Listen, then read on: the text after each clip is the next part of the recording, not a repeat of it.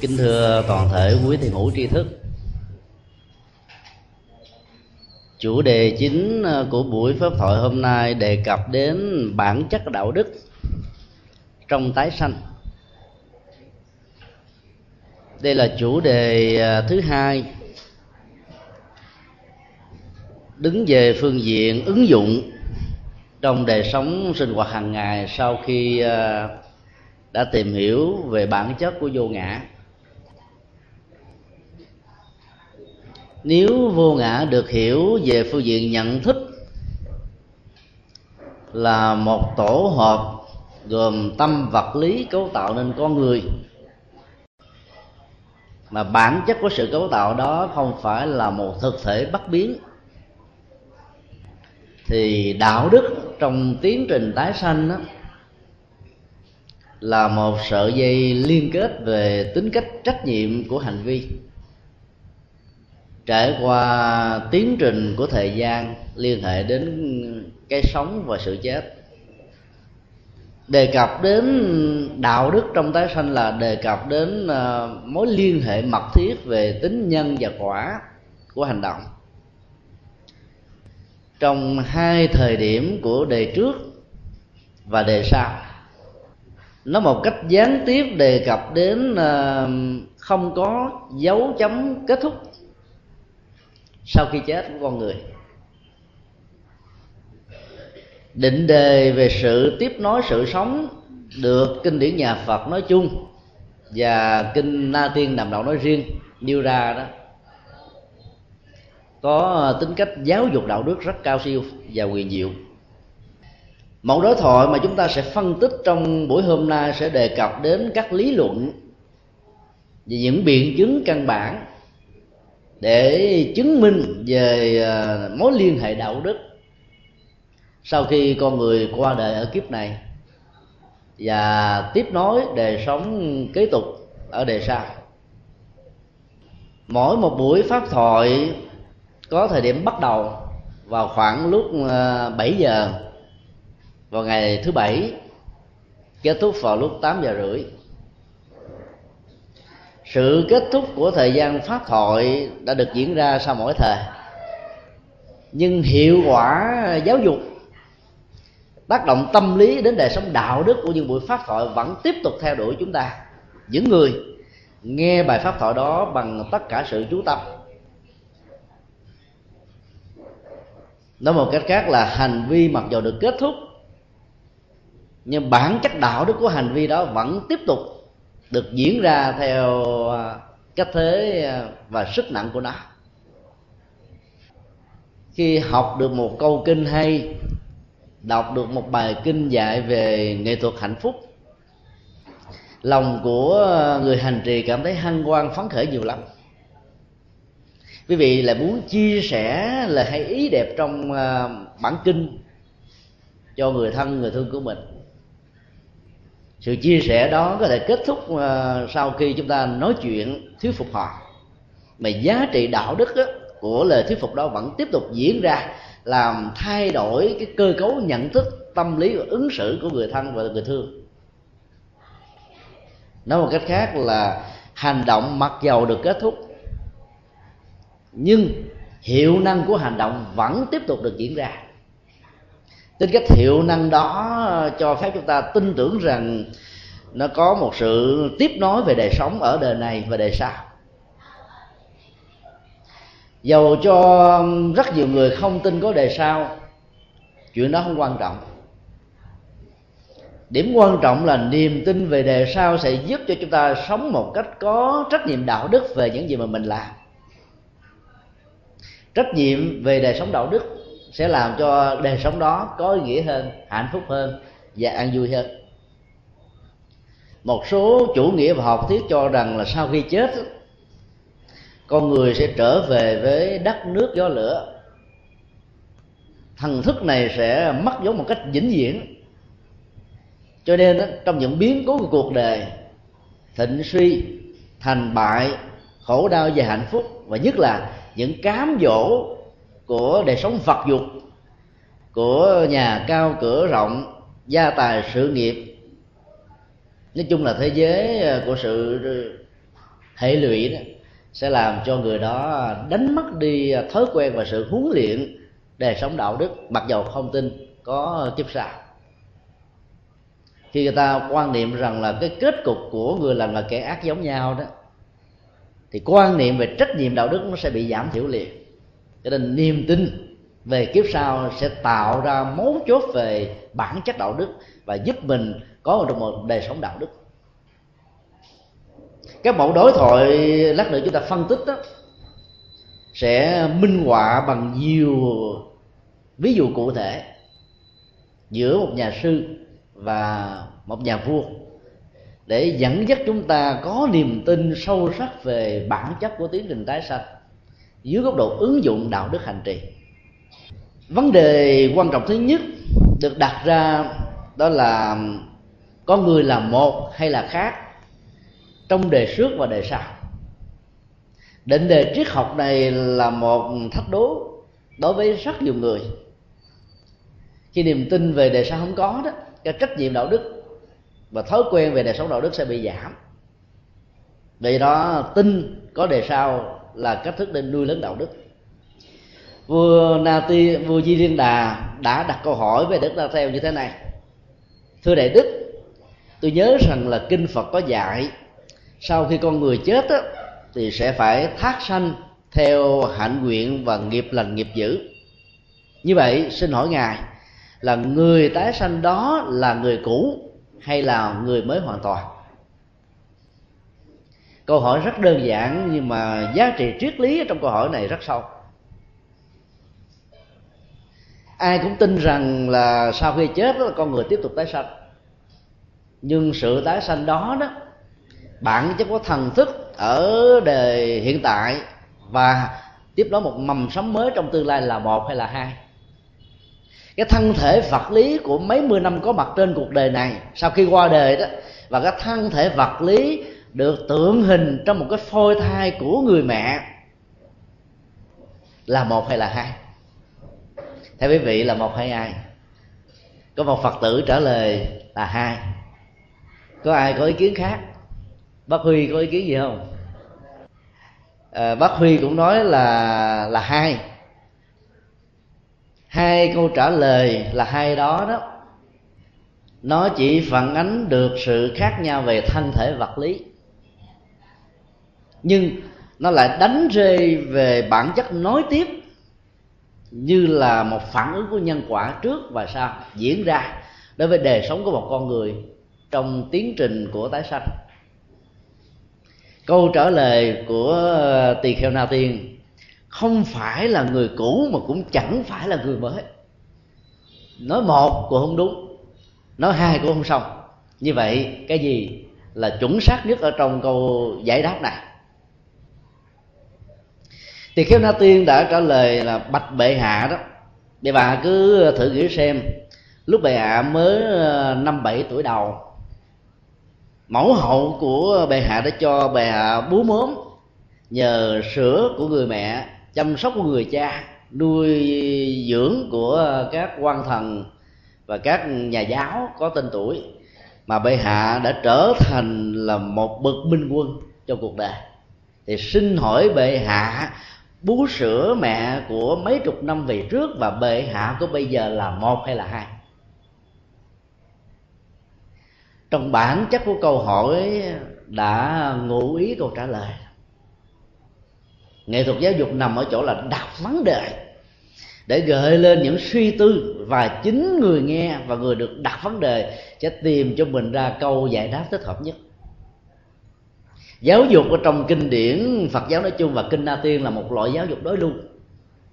Các nhà giáo thời hiện tại đó, nếu như chỉ trình bày những gì mà mình biết một cách một chiều thôi, thì người nghe sẽ bắt đầu có cảm giác nhàm chán, vì mình không có phần tham dự để tạo ra sự khám phá về phương diện tri thức.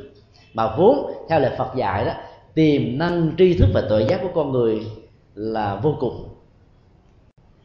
Cái hay của nhà giáo dục Phật giáo là làm thế nào để đánh thức cái tiềm năng đó thông qua những cách thức đặt câu hỏi rất là khéo léo và nghệ thuật, để cho người nghe tự mình tìm ra được giải đáp. Và giải pháp đó sẽ được ghi khắc đời đời. Còn nếu như nhà giáo thương học trò quá, làm sẵn đáp án cho học trò học thuộc lòng, thì vĩnh viễn học trò đó sẽ trở thành một người lệ thuộc. Bản chất của lý luận đạo đức trong tái sanh của bản kinh này nó không chỉ dừng lại ở nghệ thuật giáo dục vừa điêu, mà nằm ở chỗ là minh chứng một cách rất thuyết phục và có lý luận về mối dây liên hệ giữa đời trước và đời sau. Tại sao xác định rằng là cái người trước và người sau là một người cũ đó là không đúng, mà cho là hai người tức là mới hoàn toàn là càng sai. Nếu chúng ta cho rằng cái tiến trình tái sanh ở đời hiện tại và đời tương lai là hai người hoàn toàn mới, thì cái tính cách nhân quả đạo đức của người cũ đó làm lành lánh dữ sẽ không được truyền thụ ở trong cái mầm sống mới, mà vốn cái chất liệu đó vẫn không mất đi. Nên cho là hai không thích hợp.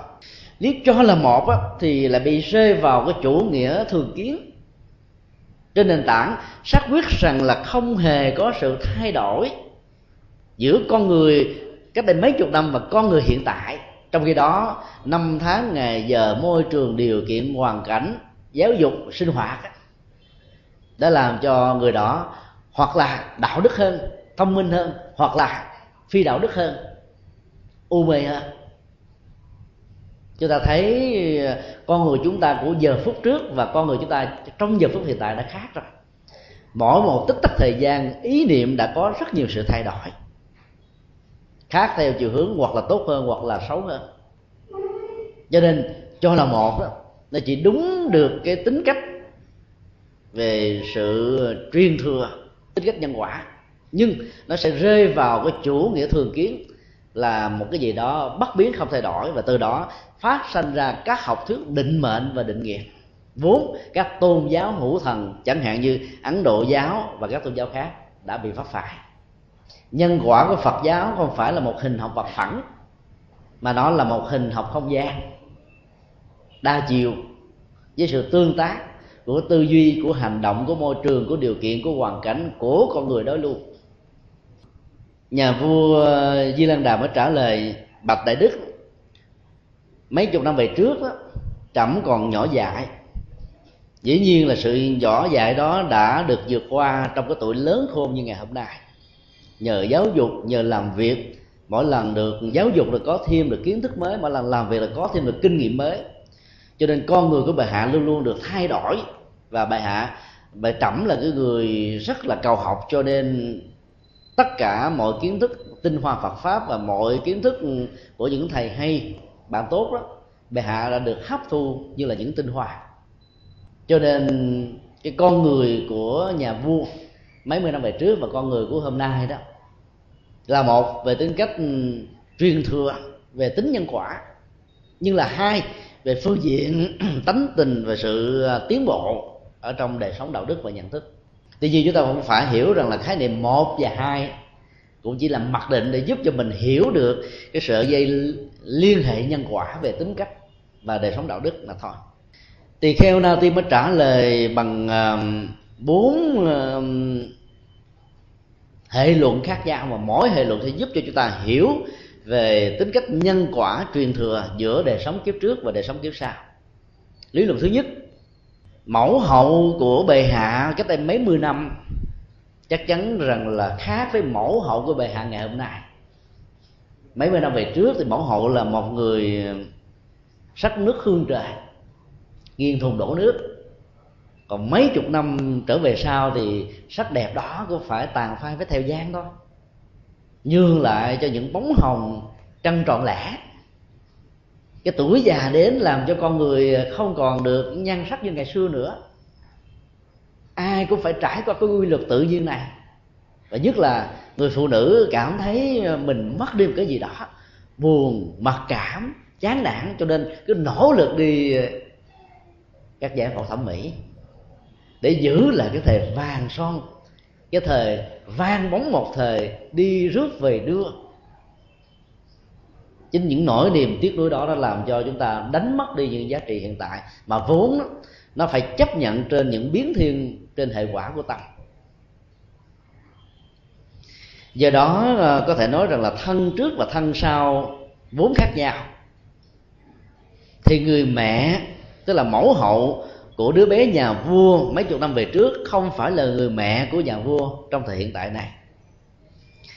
Cũng tương tự như vậy, phụ vương dạy cho tiểu hoàng tử cách đây mấy mươi năm không phải là phụ vương của bệ hạ ở cái thời điểm này. Bởi vì mấy năm về trước thì phụ vương là một người lực lưỡng, bảnh trai, thông minh, sáng láng, có nhiều nguyện ước và dấn thân làm rất nhiều việc. Còn bây giờ đã gần đất xa trời rồi thì tâm lý của việc chùng bước trước tất cả những mơ ước đẹp bắt đầu có mặt. Người ta không còn mơ ước nữa mà sống một cách rất là kinh nghiệm, nghĩ cái gì đó một cách rất là chắc chắn mới làm. Sự dè dặt qua chuỗi kinh nghiệm để làm cho người đó trở nên hướng nội nhiều hơn là đối với cái tuổi thanh niên vốn vươn ra ngoài, vượt lên trên, và đôi lúc rơi vào cái chủ nghĩa duy lý và duy ý chí. Vốn chúng ta có thể thấy ở rất nhiều thanh niên tuổi đôi mươi. Tương tự cũng như vậy là người học trò, tức là bệ hạ cách đây mấy mươi năm đó, không phải là nhà vua trong thời hiện tại. Ở đây chúng ta thấy là cái lý luận thứ nhất này đã chỉ cho chúng ta về mối liên hệ hay là quan hệ nhân cách của thời điểm trước và thời điểm sau đối với một con người. Tính cách nhân quả này được truyền thừa và không bao giờ bị cắt đứt đi. Nếu như cái ngày đầu tiên khi Thượng tọa trụ trì chùa An Phú tổ chức lễ khai giảng lớp giáo lý này, hơn 150 người đã tham dự, và sau đó do nhiều bận rộn đó, nhiều người đã không theo đuổi được lớp như những người đang có mặt ngày hôm nay. Các Phật tử đó có thể học được 5 buổi, 7 buổi rồi ngừng. Rồi ngày hôm nay nghe nói Thượng tọa trụ trì tổ chức lễ chúc mừng ơn thầy, cho nên đã trở về và có mặt trong buổi pháp thoại này. Kiến thức Phật pháp mà vị đó đã học 2 năm trước vẫn không mất, chỉ nghe gợi ý lại, ôm lại thôi, là những hạt giống đó bắt đầu trỗi dậy, niềm hân hoan, niềm hạnh phúc bắt đầu được tràn dắt, cảm thấy mình hạnh phúc vô cùng. Tại sao cái đó nó không bị mất đi? Vì hạt giống kiến thức mỗi khi được gieo trồng ở trong mảnh đất tâm đó, nó trở thành một dạng thức năng lực tri thức, và nó tồn tại ở trong những nếp nhân của bộ não, nói theo y học ngày nay. Và khi nghe lại những gì mà mình đã học rồi đó, nếp nhân đó được kích thích, và hạt giống tri thức này bắt đầu được mở ra, và chúng ta nhớ lại, hiểu lại, và hiểu rất nhanh so với cái người mới có mặt ngày đầu tiên của buổi pháp thoại hôm nay. Chắc chắn là như vậy thôi. Cái tri thức của con người nó không thay đổi. Nó có thể bị thay thế bằng những kiến thức khác, nhưng mà nó không mất đi. Nó chuyển từ dạng thức này sang dạng thức khác tùy theo điều kiện của môi trường. Cho đó nó được gọi là quan hệ nhân cách. Dĩ nhiên trong cái ví dụ mà chúng tôi nêu, nó thuộc về quan hệ tri thức, về những hạt giống mà mình học tập được. Còn cái tư cách này, nhân cách của con người đó, nó cũng có mối quan hệ đạo đức như vậy. Ví dụ như là một người nào đó trước khi đến với đạo Phật là một người gia giáo đầy đủ, sống rất lương thiện và đạo đức lắm, thì cái bất hạnh vẫn tế với gia đình của mình nhiều. Rồi nhân duyên đưa đẩy qua một cái lễ tang hay là một lễ cưới tổ chức tại chùa, nghe vị thầy trụ trì giảng những đạo lý, mình cảm thấy tâm đắc cao siêu quyền diệu, cho nên phát nguyện trở thành một người Phật tử. Cái nhân cách của mấy mươi năm trước khi đến với đạo Phật là sống một đời sống đạo đức mẫu mực hiền lương, vẫn được tiếp nối sau khi chúng ta trở thành Phật tử, và nó theo nhiều hướng ngày càng tốt hơn, ngày càng đẹp hơn. Lúc này đó mình không chỉ trở thành người đạo đức bằng cái ngẫu nhiên nữa, mà có huấn luyện về tri thức, về hiểu biết, về nhân quả, về đề sao, về lòng từ bi, về tuệ giác, về tinh thần trách nhiệm những gì mà chúng ta làm. Cho nên nhân cách đó nó được trưởng thành và nó lớn hơn ở một mức độ cao siêu. Như vậy mối quan hệ nhân cách này là nó tăng dần đều theo chiều hướng có lợi và tích cực. Chúng ta có thể thay đổi con người với nhân tướng học mà mình có thể có bằng sự hỗ trợ của các bác sĩ về phòng thẩm mỹ và các thẩm mỹ viện. Nhưng mà cái nhân cách của con người nếu không được giải phẫu đó mấy mươi năm về trước, xấu khổ ác độc, hận thù, ghen tuông, ganh tị, nhỏ nhoi, ích kỷ vẫn được tiếp tục kế thừa, và đó là cả khối khổ đau. Maradona, vua phá lưới của bóng đá, đã giải phẫu bộ xương sống, nâng chiều cao từ 1m54 trở thành 1m64. Nhưng tính cách của anh ta vẫn không được giải phẫu, cho nên dầu đá hay, đá đẹp, phá lưới, nhưng tính cách xấu ở trong ma túy, tính cách vạo vọ ăn gian trong đá banh và thái độ một hạ vô nhân của anh ta đã làm cho rất nhiều người không thừa nhận cái tài của anh. Cái nhân cách đó không được giải phẫu thì giá trị đạo đức của con người đó vẫn như vậy, mặc dầu về phương diện thẩm mỹ anh đã được thay hình ở một phương diện chiều cao. Michael Jackson, vua nhạc pop, nhân một chứng bệnh về bạch lãng, anh đã giải phẫu làn da từ một người da đen, đen thâm thẳm và đen củi như là lọ nồi, trở thành một người da trắng hoàn toàn. Nếu như không có biết về những cái thông tin như vừa nêu đó, cho tưởng rằng Michael Jackson là một người da trắng. Anh ta đã muốn trút bỏ cái thân phận và gốc rễ dân hóa da đen của mình thông qua sự giải phẫu thẩm mỹ làn da với sự hỗ trợ của y học hiện đại. Nhưng cái nhân cách của con người với nước da đen của anh ta vẫn còn, vì sự giải phẫu nhân cách đó, nó phải liên hệ đến sự giải phẫu tâm, thay hình của tâm, đổi dạng tâm từ chiều hướng vị kỷ bản ngã nhỏ nhoi trở thành vô ngã vị tha cao thượng. Chỉ khi nào chúng ta giải phẫu thẩm mỹ cái nhân cách này đó, giá trị đạo đức đó, nó mà được truyền thừa và thống nhất ở mức độ ngày càng tốt đẹp hơn, ngày càng có ý nghĩa hơn. Cho nên nghiệp nhân cách đó vẫn tiếp nối diễn ra với chúng ta từ đời này sang đời khác.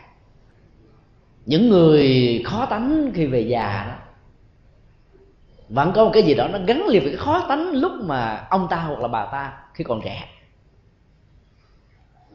Có những em bé mới 2-3 tuổi thôi, nhất là trong thời hiện đại này, cái nhân cách nó được thể hiện một cách rõ ràng à. Chúng ta thấy nó có cái phong cách riêng của nó.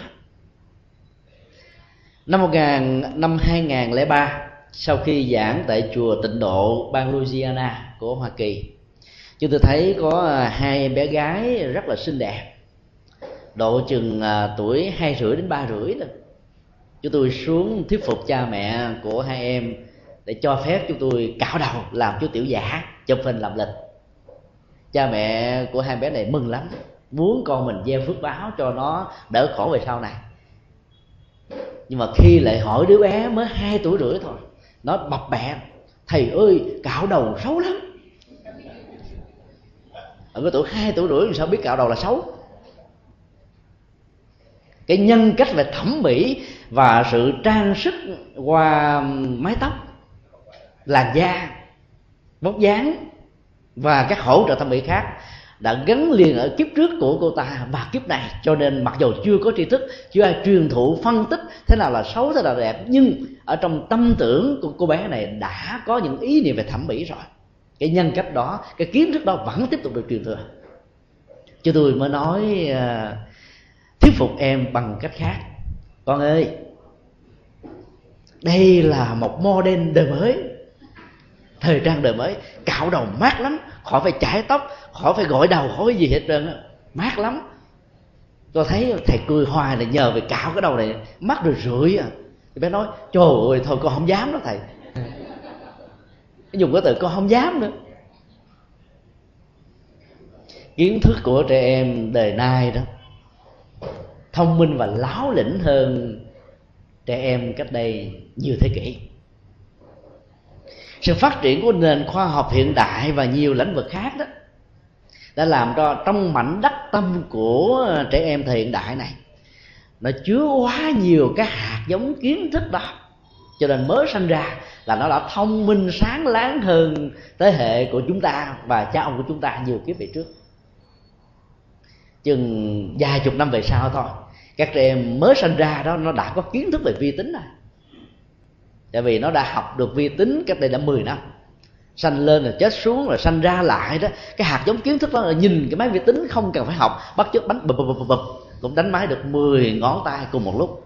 Còn những người lớn tuổi chúng ta đánh kịch tục từng ngón mà vẫn còn trật, vẫn còn sai, bởi vì cái hạt giống đó nó chưa có trong mảnh đất Tạng, cái nhân cách đó nó chưa được truyền thừa. Nên là lý luận thứ nhất này để cho phép chúng ta hiểu rằng tính cách truyền thừa về nhân cách đó, làm cho chúng ta phải hết sức thận trọng về sự suy nghĩ và ứng xử của chúng ta trong đời hiện tại này. Ai còn trẻ mà khó quá, già chịu không nổi. Còn trẻ người ta nói là ông già này ông già non, già háp, bà này là bà già trước tuổi. Nên lúc còn trẻ phải thoải mái, vui vẻ, hoan hỷ, tha thứ, cảm thông. Thì khi già đó mà có thay hình đổi dạng tâm tánh đó, người ta còn chịu nổi, chứ bằng không người ta cô lập mình, không ai chơi với mình hết là khổ lắm. Lý luận thứ hai mang tính cách là ứng dụng về tội phạm học. Ngài Na Tiên Tỳ Kheo đã đưa ra một ví dụ như thế này: thưa bệ hạ, giả sử như có một kẻ phạm tội giết người năm ngoái,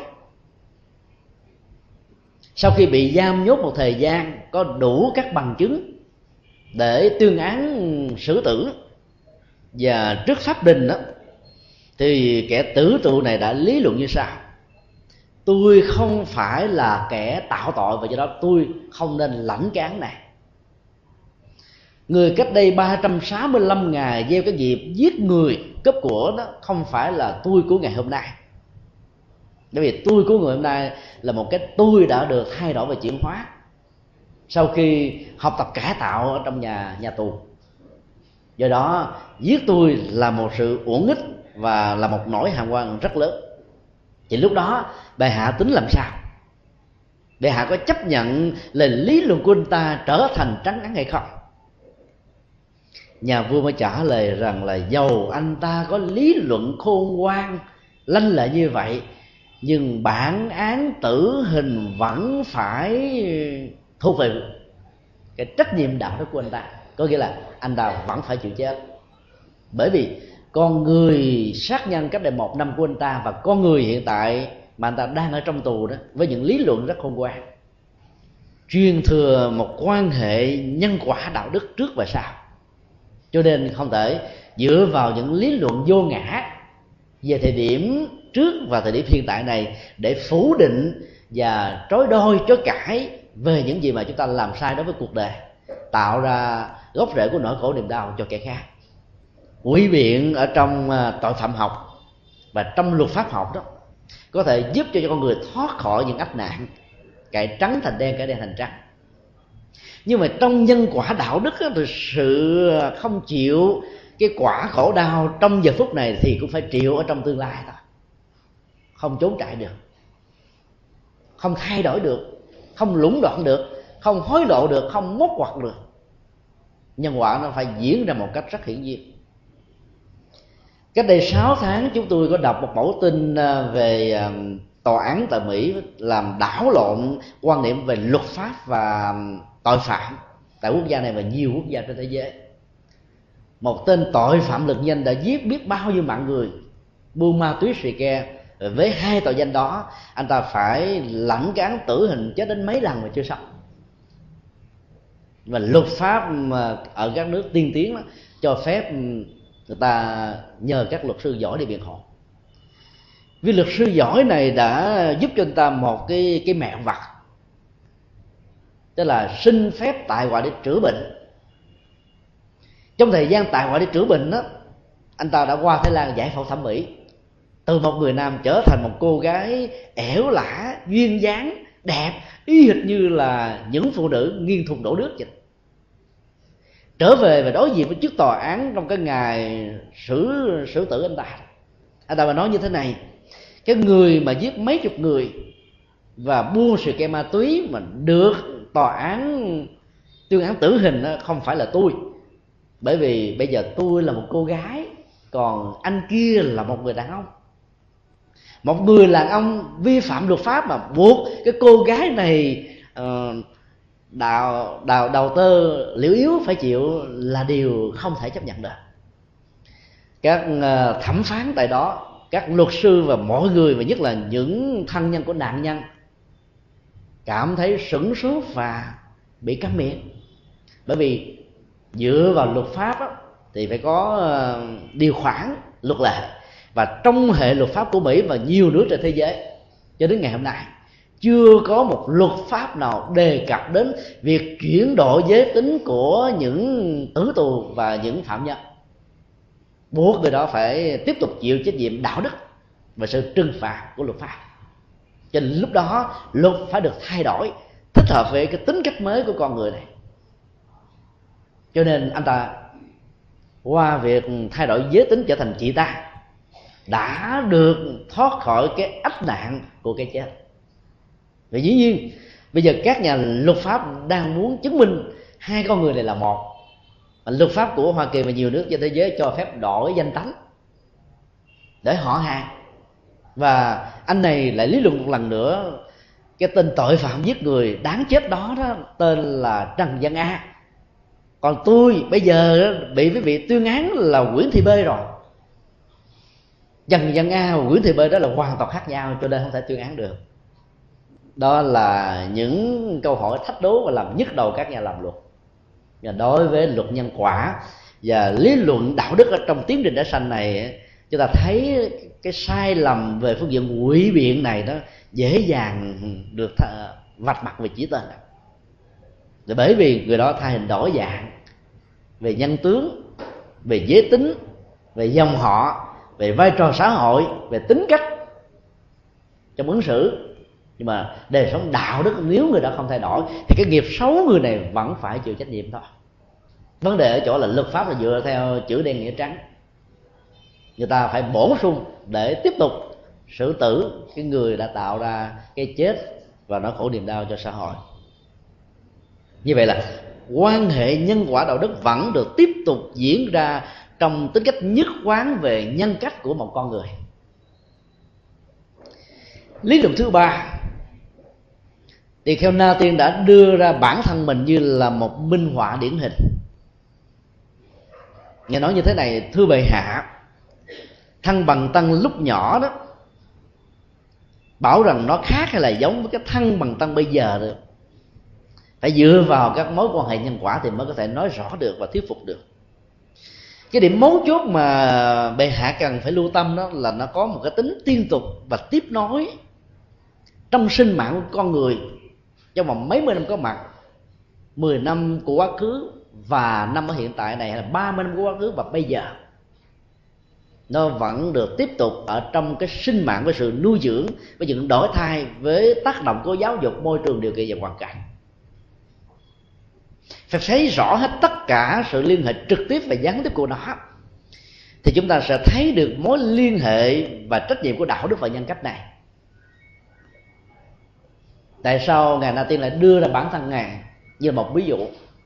Dĩ nhiên mấy mươi năm trước thì Tỳ Kheo Na Tiên chỉ là một người cư sĩ tại gia, bây giờ là một vị pháp sư lỗi lạc, thầy của vua và thầy của bá tánh, thầy của trăm họ.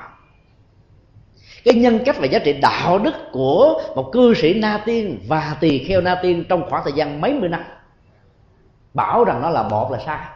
Bởi vì con người cư sĩ Na Tiên đó đâu hiểu đạo lý sâu sắc như bây giờ, đâu hiểu được lòng từ bi tuệ giác và cái hùng biện trong giảng kinh thuyết pháp để thuyết phục người ta trở về con đường lánh ác làm lành.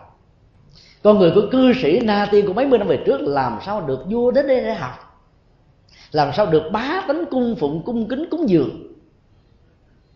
Nhưng bảo rằng đó là hai con người hoàn toàn khác cũng không đúng. Chỉ có một con người tiếp nối với hai thân phận, hai nhân tính, hai tính cách. Một tính cách của người cư sĩ tại gia và tính cách của một vị xuất gia chân chánh đã chuyển hóa cảm xúc, chuyển hóa nhận thức, chuyển hóa hành vi, chuyển phàm phu thành một bậc thánh, thì mới thấy rõ được cái mối liên hệ này. Khi một vị xuất gia nào đó có mặt tại một ngôi chùa trong vòng mấy mươi năm liên tục, không thay đổi chỗ ở và sự hành trì, các Phật tử kỳ cụ là đệ tử của bổn sư của vị xuất gia đó, đó sẽ có một quan niệm rất là bình thường đối với vị xuất gia này, mặc dù vị đó bây giờ có thể là trụ trì. Đây là tâm lý rất là thông thường, phải không ạ? Nhiều Phật tử lão thành đi chùa từ cái thời của sư ông hoặc là sư phụ của vị xuất gia trẻ tuổi này, và thấy vị này là có mặt trong ngôi chùa từ lúc nó để chỏm 5-7 tuổi đến giờ mấy mươi tuổi, cho nên cái nhìn về vị trụ trì đó là cái nhìn của chú tiểu cách đây mấy mươi năm về trước. Đôi lúc có nhiều người vẫn quen dùng chú khỏe không, bây giờ lên thượng tọa rồi cũng gọi bằng chú mà. Nói chút xíu nói chúng ta là huynh đệ của nhau. Sao huynh đệ được?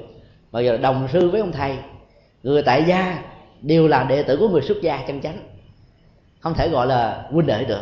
Nhưng mà cái thói quen trong nếp suy nghĩ, trong quan hệ giao tế, mình đồng sư với ông thầy, cho nên bây giờ ông sư phụ mình mất thì mình gọi cái ông thầy kế thừa đó là ông sư huynh. Cho nên mình đã bình thường quá cái giá trị đạo đức và nhân cách vốn đã rất khác xa với cái con người chú tiểu cách đây mấy chục năm mà mình mới vô gặp trong chùa đó, lúc mình còn rờ đầu vài ba cái nữa. Cái nhìn đó là cái nhìn định kiến không có thay đổi. Trong đó nhân cách con người thông qua giáo dục Phật pháp, giáo dục tâm linh đã thay đổi một trời một vực. Người tu đúng phương pháp á, chúng ta thấy là ngày hôm trước ngày hôm sau đã có khác biệt rồi, năm trước và năm sau đã có nhiều tiến bộ rồi. Người Trung Hoa, Đài Loan và đặc biệt là những Phật tử Nam Tông á, ở những nước Thái Lan, Lào, Campuchia, Tích Lan và Miến Điện tôn trọng những vị xuất gia rất nhiều.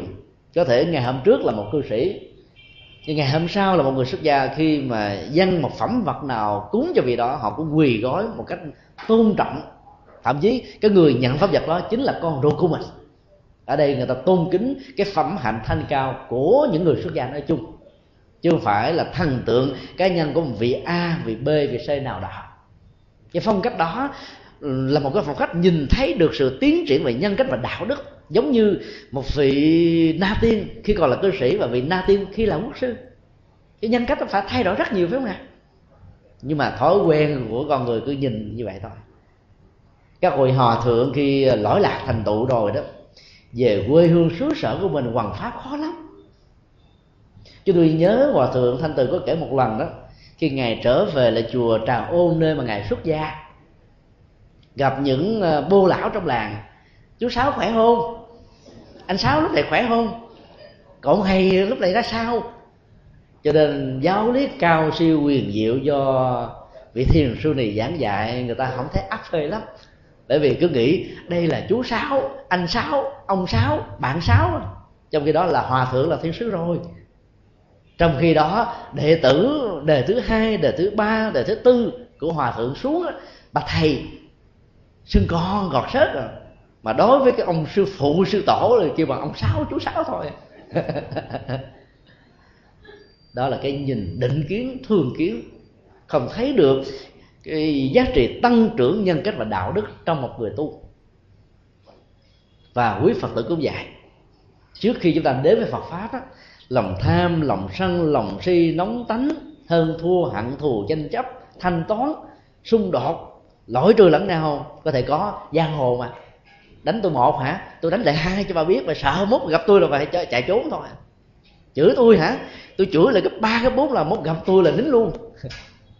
Ứng xử giang hồ cho phép những người tại gia chưa có học Phật pháp đó có những lời biện hộ rất đúng: nếu tôi không dạy người ta ăn hiếp tôi. Đối với quan niệm của Phật giáo đó thì trưởng thành về nhân cách đạo đức sẽ làm cho những người xấu đó không có cơ hội thể hiện những điều xấu đối với mình. Mình tin tưởng rằng là ai cũng có cơ hội hồi đầu thay đổi nhân cách và thay đổi hành vi của họ, cho nên mình phải tạo một cái cơ sở điều kiện để giúp cho người khác thành công. Thế hệ của những người đi trước đó phải nhìn thấy được tiềm năng thế hệ con cháu của mình. Cái thói quen dẫn đến sự suy nghĩ một cách rất tiêu cực đối với rất nhiều thế hệ đi trước đó, nhìn thế hệ trẻ chỉ là con và cháu của mình, cho nên không tin tưởng đi giao những công việc quan trọng. Mà theo cái quy luật tiến triển của xã hội, dưới sự hỗ trợ của công nghệ hiện đại và khoa học phát triển đó, cái kiến thức của thế hệ trẻ sẽ phát triển hơn là thế hệ đi trước. Có thua chân là chủ cái kinh nghiệm, sự khôn ngoan trong ứng xử thôi. Cho nên khi chúng ta đã có tuổi rồi đó, mình phải có một thói quen mới là tin tưởng giao trọng trách lệ cho thế hệ con cháu của mình làm công việc đó với một thành quả lớn hơn. Sự nỗ lực dụng công và thời gian đầu tư ít hơn, kết quả lại cao hơn. Cái nhìn đó là cái nhìn truyền thừa tới thế hệ sau thế hệ, và nó xóa được cái ngăn cách giữa hai thế hệ trước và sau, lớn và nhỏ, không còn mặc cảm lẫn nhau. Nếu chúng ta không có một thói quen về sự trưởng thành nhân cách đó, chúng ta cứ nhìn cái đứa con của chúng ta là mấy mấy năm về trước, cho nên lời hay lẽ phải, những điều kiến thức của nó giới thiệu hay là khuyên mình đó, mình không có quan tâm đến, là mình đánh mất cơ hội. Nên bụt nhà không linh, bởi vì bụt nhà còn trẻ quá, thấy không áp phê. Bác sĩ nhà mà chữa bệnh cho cha mẹ thấy không hết bệnh, mà tới cái ông bác sĩ học trò của con của mình đó, lại uống thuốc về, trời sao thấy khỏe quá, ông bác sĩ cũng giỏi quá trời. Mà toàn bộ kiến thức là do con của mình đẻ ra. Do đó chúng ta phải thấy được cái sự truyền thừa và nhân cách đạo đức, tri thức, chúng ta mới sẵn sàng vượt qua được cái áp tắc mặc cảm bị thế hệ trẻ thay thế. Ai sợ hãi bị người khác thay thế đó, người đó không bao giờ sống được hạnh phúc và an vui. Tâm của họ luôn luôn bị vẩn đục ở trong phiền não, ganh tị, chấp mắt, hơn thua, tị hiềm. Mà đôi lúc đó có thể sử dụng luôn tất cả những chiêu bài bình phong của sự chăm sóc thế hệ đi sau, nhưng trên thực tế là đẩy thời đó vào một cái ngõ cùng và bế tắc. Đó là sự bất hạnh. Lý luận thứ ba được ngài Na Tiên nêu ra liên hệ đến hình ảnh của ngọn đèn và hiệu ứng giá trị của ngọn đèn đó có sau khi được thắp sáng. Ngài nêu ra ví dụ như thế này là khi bệ hạ thắp một ngọn đèn dầu hay là đèn cày vào đầu hôm, sáng hôm sau thì cái dầu nó bị cạn đi, cái đèn cày đó cứ bắt đầu nó cục và nó lụng bại từ từ, tim của nó và sáp của nó cũng bị cạn cợt bớt. Xin hỏi bệ hạ, cái cây đèn cày đó là một hay là hai? Nhà vua bắt đầu được hiểu ra rồi. Bạch đại đức, nếu bảo rằng hai cây đèn cầu của đầu hôm và cuối hôm là một đó thì không đúng, bởi vì cây đèn cày đầu hôm đó có chiều cao mấy mét, giống như thượng tọa Hiển Chơn tại đây làm kỷ lục Việt Nam. Còn cây đèn cày của sáng hôm sau đó nó đã cháy đi sau 24 giờ, dĩ nhiên nó không còn nguyên dạng của nó nữa. Tuy nhiên nếu bảo rằng là nó khác nhau một cách trọn vẹn thì không đúng, là bởi vì nếu không có cây đèn cày của đầu hôm trước thì làm sao có cây đèn cày bị đốt cháy và lùng bớt, ngắn bớt của ngày hôm sau. Cho nên cái tính cách về sự truyền thừa đó vẫn được diễn ra. Ngài Đại Tiên khen rằng nhà vua đã bắt đầu hiểu được cái tính cách vô ngã trong mọi sự hiện tượng, nhưng vẫn hiểu được cái sự di truyền nhân quả trong sự vô ngã từ đời này sang đời khác qua hình ảnh của cây đèn cày. Ngài mới giải thích thêm là trong ba thời gian quá khứ, hiện tại và vị lai, nếu chúng ta đặt cái ngọn đèn đó đó trong mối liên hệ này, chúng ta thấy rất rõ. Thứ nhất, cây đèn cày của quá khứ là của ngày hôm trước đã được thay hình đổi dạng trở thành cây đèn cày của hiện tại, ngắn hơn, ít hơn. Nếu lấy cây đèn cày của ngày hiện tại này so với ngày hôm sau, nếu chúng ta tiếp tục đốt hoặc là một tháng sau, thì dầu cho cái cây đèn cày có chiều cao là phá kỷ lục Việt Nam và thế giới này, vẫn đến ngày tàn lụng và hết, bị sáp và tim của nó phải hết và tắt thôi. Đặt mấu chốt của một sự vật ở trong một cái chuỗi thời gian quá khứ, hiện tại và vị lai thì chúng ta mới thấy được cái mối liên hệ và nối kết của nó. Theo một chiều tới tác động, đó là ngọn đèn, cây bất và dầu, hay là sáp đèn cày, tim đèn cày và lửa của đèn cày đó, nó khác nhau. Lúc chúng ta mới mồi cái đèn cày đó thì lửa của nó nhỏ thôi, khi cháy được khoảng chừng 2-3 phút đó, thì cái dây tim của nó có thể cao lên là 1cm mấy, cho nên cái sáp của đèn cày nó làm thấm hết luôn cái phần tim này, nó làm cho cái lửa có chiều cao gấp 3 lần so với lúc mới bắt đầu thắp nó. Ánh sáng được tỏ ra bên ngoài với cái đường kính lớn hơn, rộng hơn, và giúp cho cái tầm nhìn của con mắt có thể nhận thấy được sự vật hiện tượng ở trước cái tầm nhìn của cây đèn cày và của con mắt. Cái hiệu ứng nhận thức đánh giá đó nó cũng theo đó mà thay đổi. Cũng tương tự như vậy đó, chúng ta thấy rằng là sự biến thiên theo điều kiện môi trường hoàn cảnh đó, mặc dầu bản chất nó là một sự vận hành mà thay đổi, nhưng cái tính cách và sự truyền thừa trong đây nên nó có sự đồng nhất với một mẫu số chung. Tim đèn cày của ngày hôm trước ngày hôm sau và trong tương lai vẫn là cái tim thôi, chứ sau khi đốt nó không phải là cái tim nữa, không đúng như vậy. Sáp đèn cày trước khi đốt, đang khi đốt, sau khi đốt vẫn được gọi là sáp đèn cày.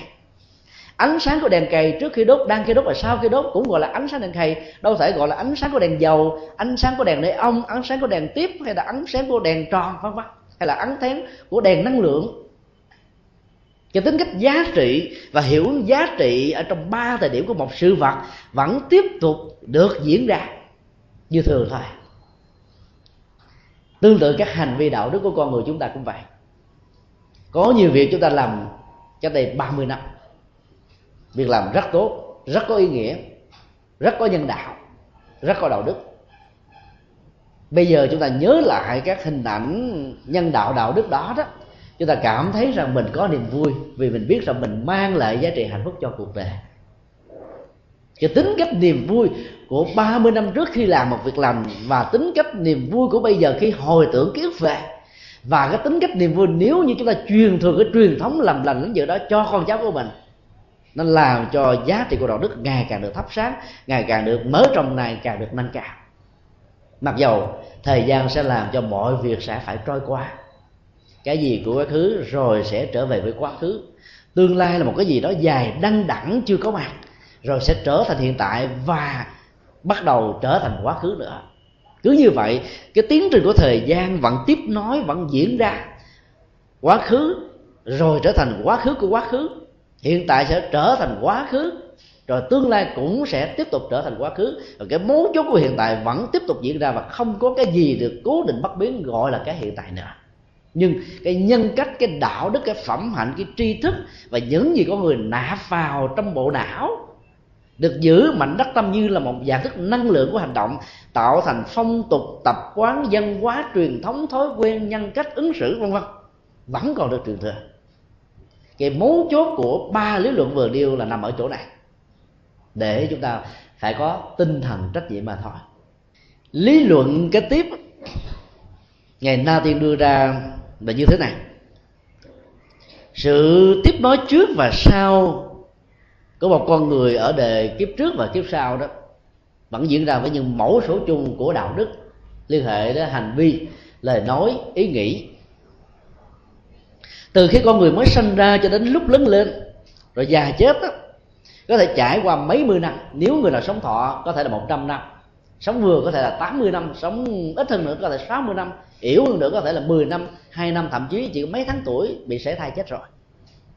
Thì suốt thời gian đó đó, nó vẫn tạo những nhận định đánh giá ý thức, tri thức và đạo đức của kiếp trước là vẫn được tiếp tục truyền thừa trong mảnh đất năm của người đó.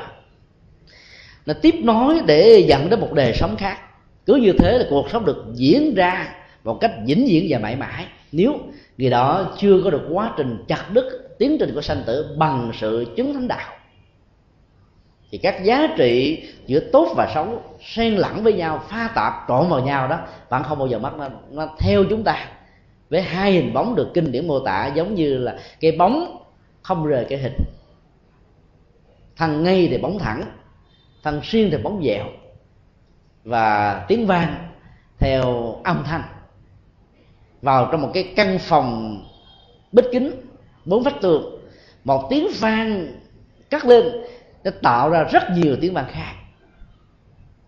Và nếu chúng ta hiểu được bản chất bảo toàn năng lượng của vật chất, chúng ta sẽ thấy rằng là các âm thanh đó sẽ không bao giờ mất đi một cách vĩnh viễn.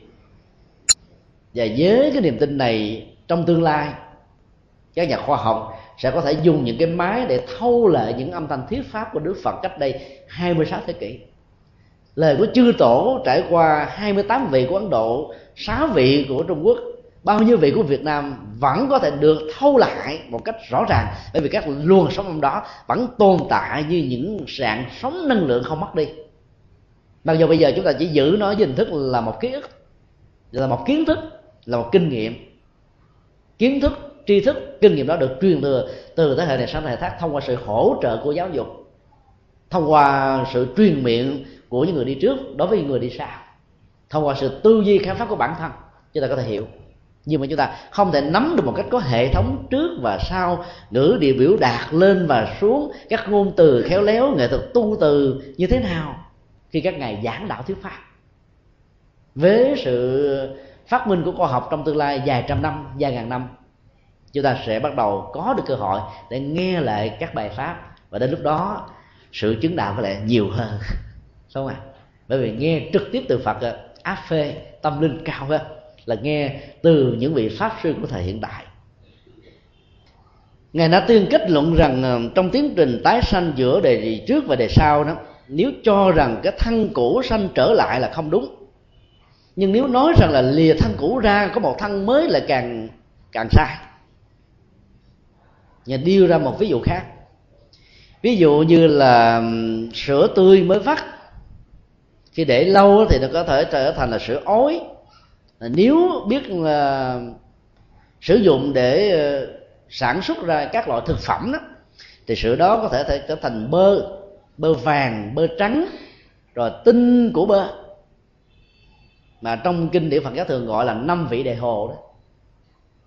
Thậm chí có thể sử dụng cái chất sữa đó làm các loại thực phẩm khác nhau. Nếu chúng ta cho rằng là cái sữa tươi là bơ và các sản phẩm tạo ra từ bơ đó, thì rõ ràng là chúng ta bị sai lầm, bởi vì sữa là chất lỏng, bơ là chất hơi đông đặc. Còn các thực phẩm chế tạo từ sữa rất nhiều, đa dạng phong phú. Ấn Độ đó, nó trở thành hình thù của sự cứng và chắc rồi. Bảo là một là không đúng. Nhưng nếu nói bơ và các loại sản phẩm tương tự với bơ không do sữa mà có lại càng sai, là bởi vì cái tính cách nhân quả nó tạo ra sự truyền thừa trước và sau này. Cũng giống như vậy, khi con người sinh ra có 2 tổ hợp mà tinh thần bao gồm dòng cảm xúc, ý niệm hóa, nhận thức phân biệt của tâm, với mọi loại hình tư duy, phán đoán, loại suy, quy nạp, tổng hợp và các cái thức suy luận đúng và không đúng phương pháp khoa học, hay là những cái thức suy luận rất là cảm tính và mang tới cách dân gian tiêu cơ sở. Tổ hợp thứ hai là tổ hợp vật lý, được gọi chung là cái cấu trúc thân thể bao gồm đầu, tứ chi, lục phủ ngũ tạng, thịt da, lông móng, răng, vân vân. Và nhỏ hơn nữa là các tế bào sự sống hình thành lên các chi phần cơ thể này. 2 tổ hợp đó hình thành ra một con người. Con người quá khứ cũng có 2 tổ hợp, con người hiện tại cũng có 2 tổ hợp, con người trong tương lai cũng có 2 tổ hợp. Nếu như con người chỉ có một tổ hợp vật chất đó, thì người đó trở thành người chết hay là thi thể. Bởi vì trong thi thể không có ý thức, không có buồn vui, không có nhận thức, không có các thái độ, không có tâm lý ứng xử, mà cũng không hề có các phản ứng thể hiện qua các hành động tay chân và lời nói nữa. Tất cả đều lặng tắt.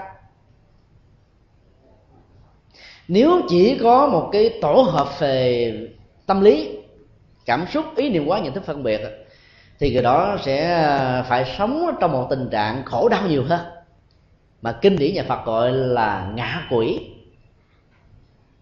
Các hồn ma bóng vía khổ đau nhiều lắm, nó được gắn thêm một tính từ ngạ, đó là tối khác.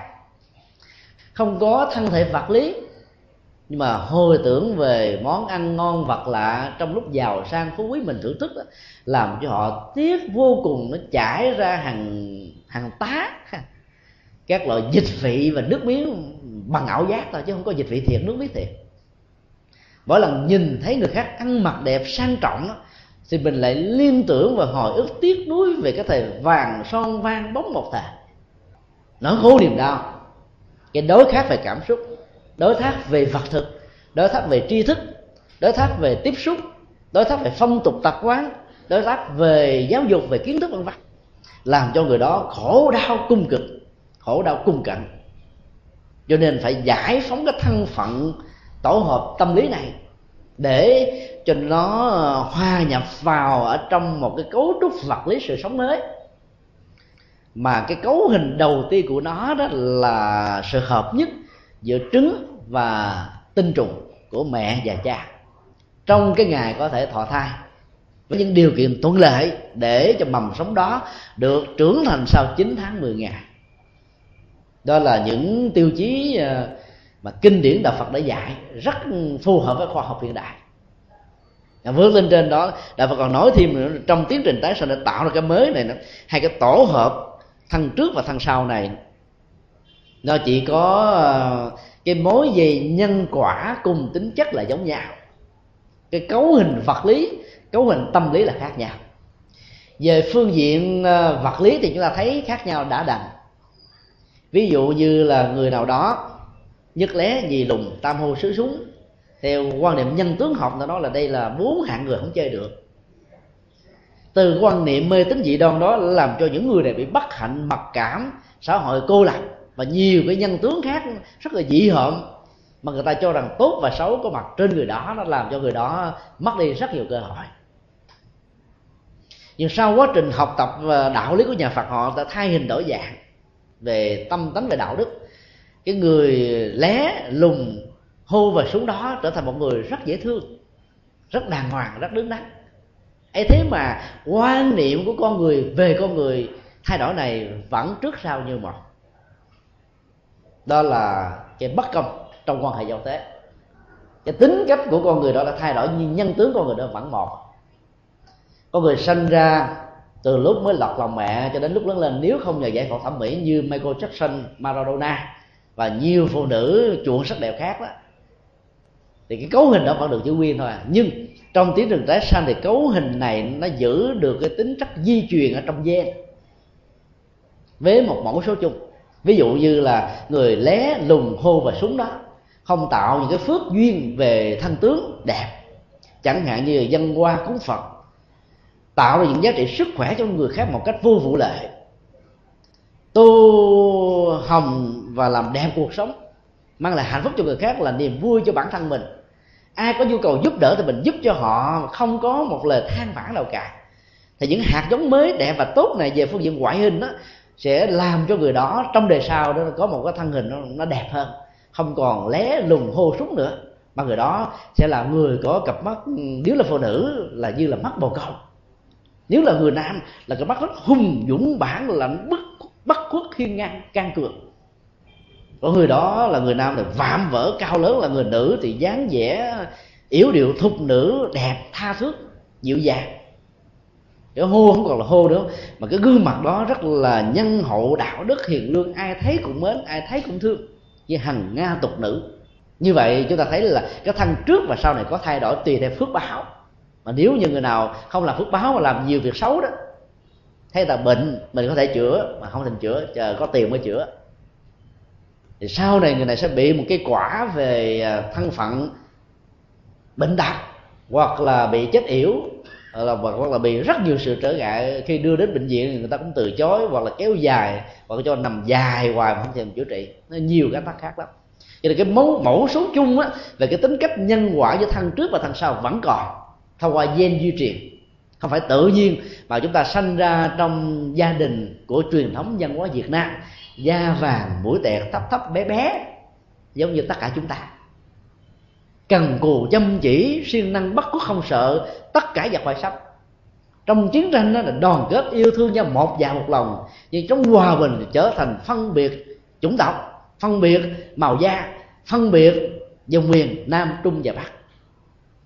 Ai sống với những tính cách đó đào thai trong đời sau làm người Việt Nam ở đâu cũng vậy.